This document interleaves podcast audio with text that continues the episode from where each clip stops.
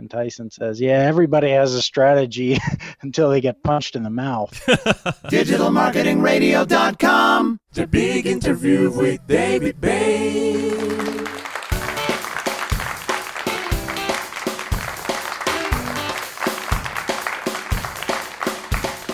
How has pay per click search changed over the last few years? What is attribution modeling and how will attribution modeling impact paid search and SEO in the future? Those are just three of the questions that I'm going to be asking today's special guest, George Michie. George, welcome to DMR. Thanks, David. It's great to be here. Oh, great to have you here. Thank you very much for joining us. Well, George is the co founder and chief marketing scientist at RKG, an industry leader in search and performance marketing. George is a member of Google's Performance Marketing Council and a long standing contributor to Search Engine Land. So, chief marketing scientists, and that sounds interesting. yeah, it's a it's a big title to live up to, but uh, uh, you know, it, I'll call it aspirational, if nothing else. well, it certainly intrigued me. Uh, what, what, what does it involve? What would you say your your role involves on a daily basis? Yeah, well, you know, I I think um, our view is that marketing in general should be approached as as a data driven science uh, that that we ought to apply testing methodology as you do in science that we ought to judge performance based on metrics rather than based on you know uh, strategic opinions uh, that that creative guys come up with. Creative is an incredibly important piece of marketing, but whether it works or not is is something that data should determine, not the highest paid uh, person in the room, right? Right. Okay. So. Um, science is much more important than art when it comes to online marketing, do you think? Uh, I think they're both important. Uh, I, I think the science is lagging behind the art in many ways in our industry, and and uh, we have been working away at that for the last 11 years, trying to uh, bring uh, the rigors of science to what we do online. And I think that that is the tide. That's the rising tide for sure. Okay, so so science, your, your industry getting more scientific, um, that really summarizes, you would think, um, the, the, big changes in digital marketing at the moment. Yeah, I think so, and I think that uh, folds into the whole question of attribution that uh, you mentioned in the intro. That you know, trying to understand what of all of these different marketing interactions that I may have with a customer, uh, what's really driving their uh, behavior and their path to, to purchase or to engagement with my brand. So yes, it's it's definitely a leading edge science, and and we're finding uh, within our little agency more and more people with science backgrounds getting into uh, this game. So, how would you actually explain attribution modeling to someone that um, hasn't really heard of that before, or, or can't really articulate in their own mind what it means? Yeah, so attribution is trying to get a sense of which marketing interactions are driving how much of consumers' behavior. We know that people may see a display ad, uh, that display ad may get them to think about the brand, uh, may get them to think about the category, they may do a search uh, and click on an ad there. They may or may not make a decision to purchase. Maybe they sign up for an email to be on an email list. They get an email a few days later and they buy. What drove that person to buy? Uh, that's really the question that attribution is trying to answer. Uh, is you know how much credit should the uh, display ad get? How much should the search ad get? And how much should that email get uh, in that path to purchase? And of course, the, the vast majority of um, attribution at the moment is last click. Um, whatever, yeah. wh- whatever is the last medium that um, that um, user interacted with. Um, so, what would you what would you say is the pros and cons between attri- uh, multi-touch attribution and last last click analysis? Yeah, well, you know, I think the the last click is not the worst model. Uh, the worst model is not having any model. Uh, and we still see some advertisers who uh, end up giving credit to email for that order, giving credit to paid search for that order, and giving credit to display for that order. Uh, and you know you find out pretty quickly that marketing is driving 140% of the orders on your website um, uh, because you're you're taking credit for the same order in multiple places. Um, we think that you know a last touch model tends to uh, ignore the the earlier consideration, uh, the, those channels that tend to introduce people to uh, a brand and and can therefore lead to people spending money in the wrong places. So does that mean that you tend to f- um, favor a U-shape attribution model where you get a little bit more credit at the beginning and the end, and perhaps just a touch in the middle?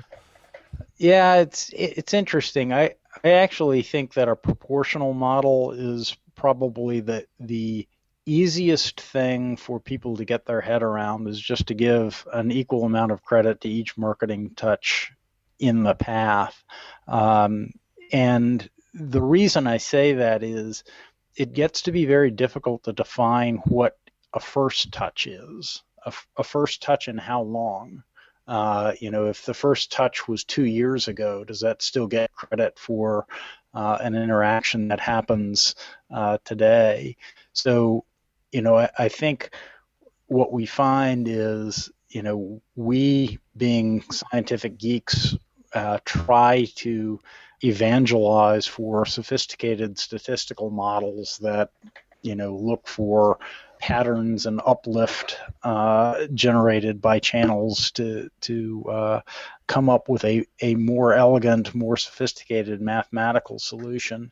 But what we find is many many companies have a very difficult time reaching any decision to make a change in how they do attribution. And so whether you're talking about pushing them towards, you know, an idealized model or just something very simple, getting people to change models is very, very hard because people within the company have a vested interest in how things are currently being done. Their year over year metrics are all tied to one particular view of attribution. And if you change that view, all of a sudden some channels look like they're doing great year over year and others look like they're doing terribly year over year. And, and, uh, those changes can be difficult for big companies to deal with. Mm. Um, now, obviously, Google um, offer digital marketers a suite of um, of excellent um, imperative tools, really, for, for, for what's required um, today. But um, conspiracy theorists might say that um, they, they, don't give you the full picture um, when it comes to where visitors really came from. Um, certainly with regards to SEO and um, um, the sudden loss of um, um, keyword data, um, but yeah.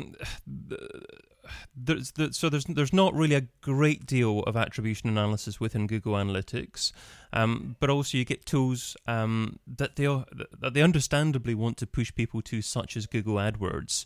Yeah. now Google AdWords can be a su- superb way of driving traffic, but but it can be a bit of bit expensive now. Um, how would you say Google AdWords has changed um, over the last few years in terms of uh, its use for business? Yeah, well, you know, I, I think it is uh, continues to be the largest and most uh, effective means of driving new customers to uh, a website. Uh, we've we've seen that time and again that you know pound for pound it's hard to beat paid search for a scalable mechanism for reaching people who are in the moment and new to your brand.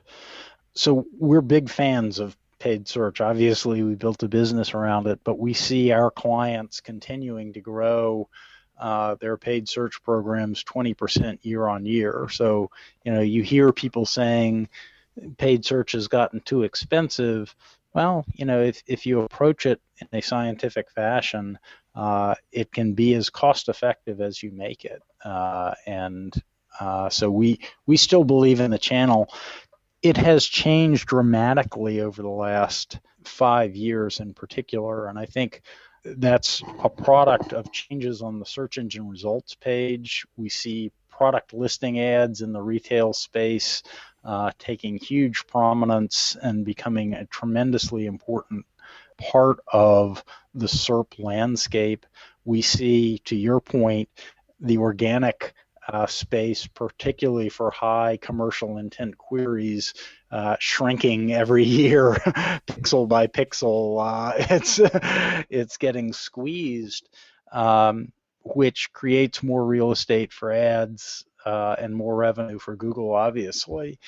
So that has changed the dynamic considerably, and obviously mobile uh, has made it a very different game when when uh, the quality and intent of mobile search traffic and and by mobile I'm really talking about smartphone traffic people are in a very different use case and search marketers have to treat that use case differently and, and understand how mobile affects the quality of, of traffic and how you're going to set bids on it.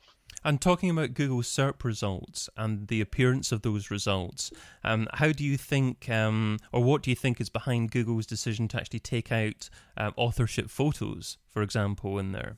Yeah, it, it's interesting, and and uh, you know I'm even even the industry experts are are talking about some some odd cases where the author picture seems to be there for some people and in some contexts and not for others. So not entirely sure what's going on. I you know i think one of the things that you can count on for google is uh, they're going to keep changing things to, to find out. And you know it could very well be that the images uh, were very attractive and they attracted clicks and that attracted clicks away from ads. Uh, and you know that could be what killed the, the, images. I'm not sure.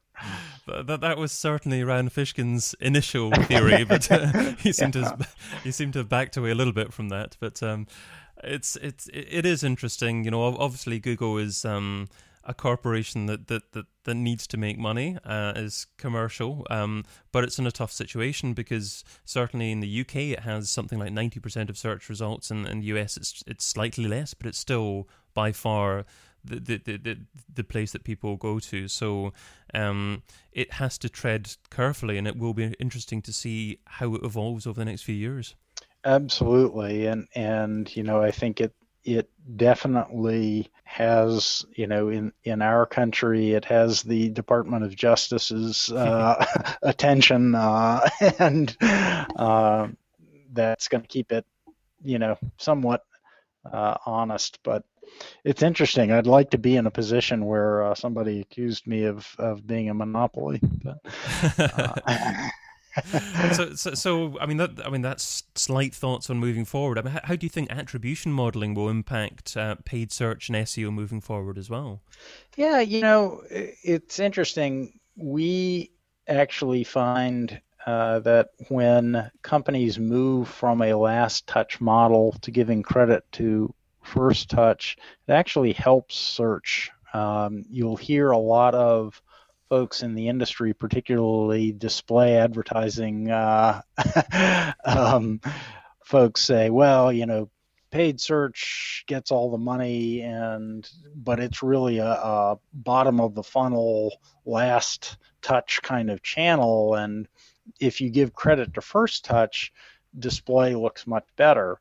It's true, display does look better when you consider impressions, uh, view through impressions, in, in some reasonable fraction um, uh, and and clicks up the funnel display does look better but so does paid search uh, and so does SEO uh, those search intent queries look better. What really takes a bath in our experience is the affiliates um, uh, and uh, email sometimes also uh, along those same lines that's interesting because affiliate marketing was something that was, was massive, obviously, a few years ago, but um, seems to have gradually taken a bit of a hit. And um, from your perspective, it looks like in the future will continue to do, to do so as well. Yeah, I, I think certainly in a lot of ways, a lot of the uh, SEO jujitsu and, and black hat tactics were all about figuring out a way to, you know, rank for Walmart coupons. Uh, and, uh, you know, it was a bunch of affiliates wrestling with each other for uh, uh, those kinds of uh, queries. And, you know, I, I, think a lot of advertisers have gotten wise to that and are punishing some of the worst offenses from that channel, and and that's uh, taking some of the luster off. Absolutely. I mean, it's about better quality now, and that that, that can't be a bad thing, certainly. Yeah. So, so that's yeah. a that's a great overview of um, where you are uh, in the industry at the moment. But um, let's move on to software I couldn't live without. What software do you currently use in your business that if someone took away from you, it would significantly impact the success of your business? uh, you know, it, it's interesting. So we have built our own technology for uh, the paid search game. Uh, and and also our own SEO crawling tools. Um, so we're not terribly dependent for sort of the core functionality of our business on uh, on those uh, third-party tools. Um, you know, Microsoft Excel is incredibly important to our business still. Uh, the the power of good spreadsheets is is amazing. We've been for the last few years big fans of Google Apps uh, and and Google Gmail and Hangouts Google Drive has Google Calendars, the shared calendar thing has been uh, really helpful to us. Um, That's interesting. But you say Excel over over Google Docs, um, certainly for spreadsheets. Do you use the online version of Excel as well? Uh, we primarily used the the uh, native Excel for desktops and and uh, laptops. Okay. And um, what software don't you use, but you've meant to try in the in the near future? Um, I, I think there are, uh, a lot of interesting plugins out there for uh, mobile uh, that we haven't really dialed into. We we've we haven't been doing much in the way of mobile advertising for display. We do a lot of search, obviously, uh, but we don't do much display uh, mobile. So uh, playing around with what used to be the AdMob uh, software platform would be very interesting, and I think coming soon. I wish I would have. I'd like uh, you to look back on the very first day that you're involved in trying to market a business online. What didn't you do so well? And what do you wish you would have done differently? yeah, well, we're we're going well back in time now, uh, and I I think uh, what we didn't do well was pretty much everything. Uh, you know, I, I, think in 1999, 2000, we were really trying to figure out what was doing anything for you online, and you know, we were buying banner ads uh, on websites and anchor tenant placements with the big portals uh, to be a web store and paying you know AOL just astronomical amounts of money for what turned out to be nothing. um, uh, hence, I don't think they knew what they were doing with their money back then. yeah, well. well, that's right, and you know, hence the trajectory of their business that uh, everybody figured out that they weren't paying money for anything good. So, so you know, I I think. Uh, a lot of those early banner deals I really regret, mm. but you know prior to prior to the crash of um, it was about March April 2000, wasn't it? Uh, yeah, abs- absolutely. The the stock market bubble bursting uh, was uh, I- exciting. Uh, the the dot com bubble uh, uh, imploded, but you know, I, I think all of those kinds of all of that kind of turmoil ends up helping the, the solid companies, uh, the, the, folks that are actually built on great customer service and uh, you know uh, providing a quality user experience. The real business models, yeah. So, what are the most common mistakes that you see digital marketing newbies making nowadays? I think the line would be, you know, it's not paying attention to the numbers. It's it's driving by some grand strategic vision rather than paying attention to what the numbers tell you to to do.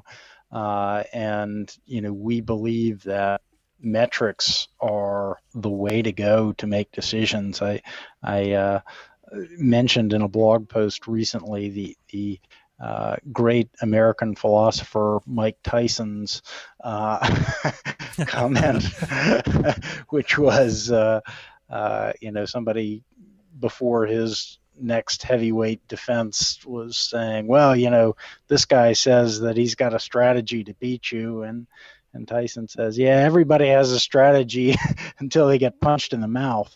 uh, and uh, you know, we we tend to think that you know, similarly, marketing strategy is great, but data is that punch in the mouth, and and you got to pay attention to what the data tells you to do. Good, good advice for a newbie, certainly. Um, so let's move on to on to other advice now. And um, best advice I've ever received. What is the best piece of digital marketing advice that you've ever received? You know, and this will sound trite, uh, but I think the the SEO advice that it's about optimizing for users uh, is the best advice out there. That you know, if you think about building a great website for answering certain questions that real human beings have and focus your attention on what do users want rather than what do the robots want uh, i think it's the best advice out there. And and it may sound like you know goody two shoes white hat advice but boy you spend a lot of time chasing the the algorithms if if uh, you lose sight of what what you're really supposed to be after in the first place absolutely um, i remember um, watching uh, a marketing training video uh, an online marketing training video from nine years ago from 2005. And um, someone said um, what you should be doing is mimic nature. Mimic the natural evolvement of, of how things would look. Obviously, you want to create something naturally yourself, but if you want to seed something, you don't want to seed something artificially at all. You want to make sure that um, whatever you do mimics the natural way things would actually get distributed online. Because otherwise if you just do one form of marketing or distribution then it looks artificial and you're you're hardly likely to get any SEO rankings or or future future traffic through that. That's right. You know the the bots are getting smarter and smarter and smarter about understanding what's what real users like and you know it's trying to game that system is always going to be a limited uh, limited venture that doesn't live uh, if if it works at all isn't going to be short is going to be short lived.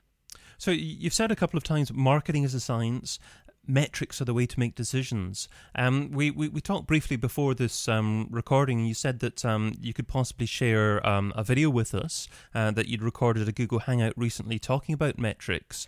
Um, it would be great if we could incorporate that in the digital magazine. Perhaps you can give us just an overview of, of what that involves. Yeah. Uh, so I was invited uh, as part of Google's performance marketing initiative uh, to be part of a hangout. We had uh, a professor from Wharton, uh, myself, uh, the head of marketing at AutoBytel, talking about marketing and how we should think about advertising metrics and and you know how how much can you profitably spend online? Uh, again you know you can make a business decision that i'm going to spend 10 million dollars uh, in online marketing maybe that's the right amount maybe it's not enough maybe it's too much how do you know? And and how do you think about those difficult questions like lifetime value considerations like you know what's the value of creating a happy customer uh, in terms of their likelihood to spread the word uh, and bring you more customers through word of mouth where you know traditional lifetime value metric isn't going to see that uh, so, you know, what is that value? How how quickly do businesses need to get paid back for their marketing efforts? Uh, you know, is this something where you want paid search or display advertising to be a cash register that you know i put in nine dollars i get back ten i'm going to keep putting in nine dollars until i only get back eight and then i'm going to stop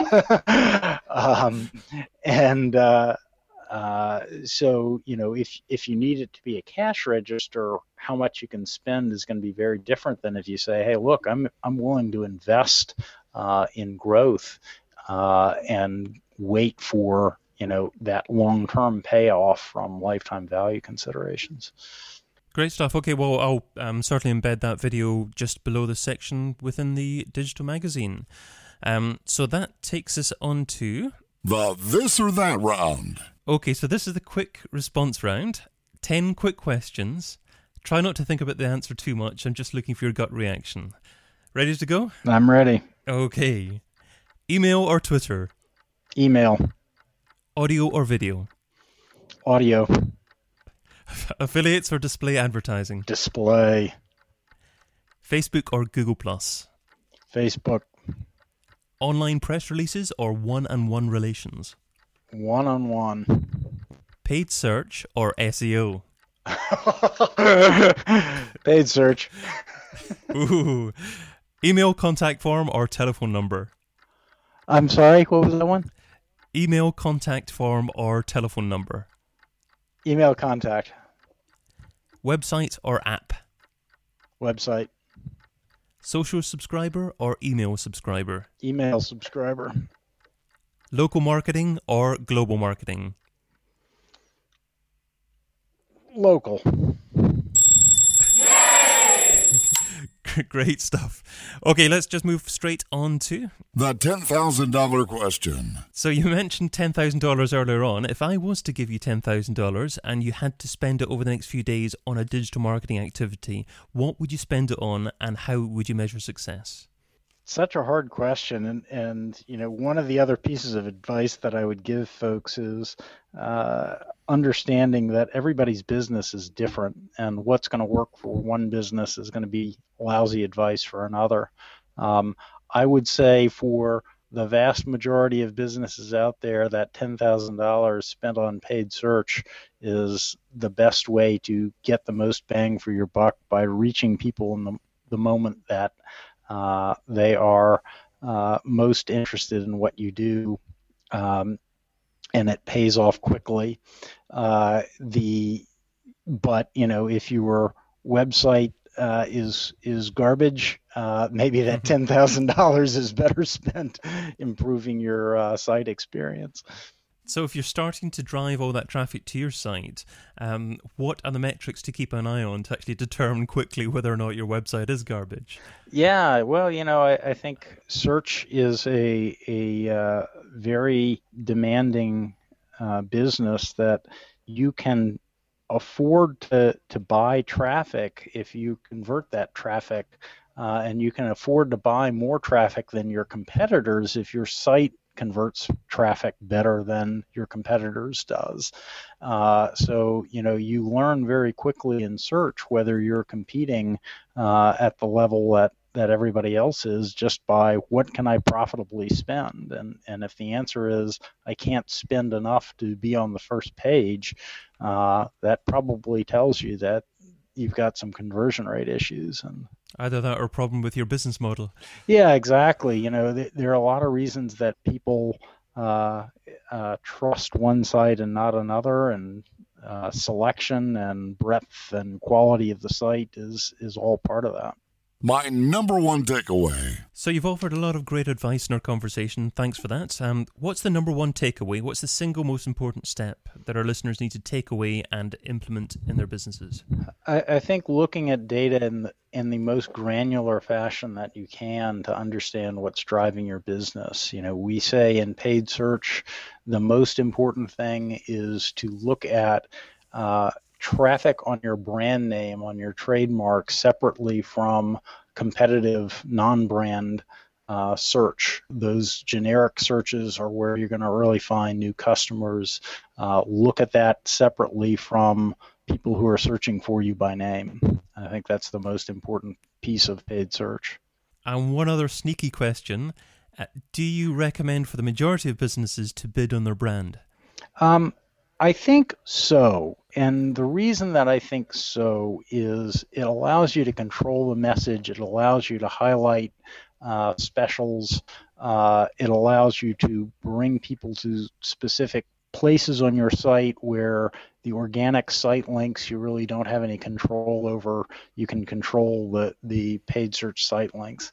I will say that that's only the case because usually you don't have to spend very much for the traffic on your brand name. Uh, if you have a very distinctive brand, uh, it might be smart to do a test and see how much of that traffic is cannibalized. Uh, if your brand is somebody like envelopes.com, somebody searching for envelopes, well, you might want to advertise to them because they may not know you exist. Well, um, we took a while to get our conversation up and running with our technology issues, but I, I think it's certainly been worthwhile, and I, I really appreciate you um, um, coming on the call with me. Um, um, it's just it's, it's really been worthwhile. A, a, lot of great information there, George. So, thank you for that. What are your contact details or um, information about yourself if uh, any of our listeners would like to get in touch? Yeah, feel free to reach out to me at george at rimmkaufman.com. Um, you're welcome to follow me on George Michie1 uh, at uh, for Twitter and uh, certainly shoot me an email or uh, reach out to our website, rimmkaufman.com, uh, for more information and the RKG blog. Wonderful. Thanks again. All right. Hey, thanks so much for joining us today on Digital Marketing Radio. Remember, you can get every interview before it's published as a podcast, delivered as a weekly digital magazine automatically to your tablet or smartphone. And that's for Apple or Android. Just go to digitalmarketingradio.com for links to where you can subscribe and join the rest of the Digital Marketing Radio posse. Catch you again soon.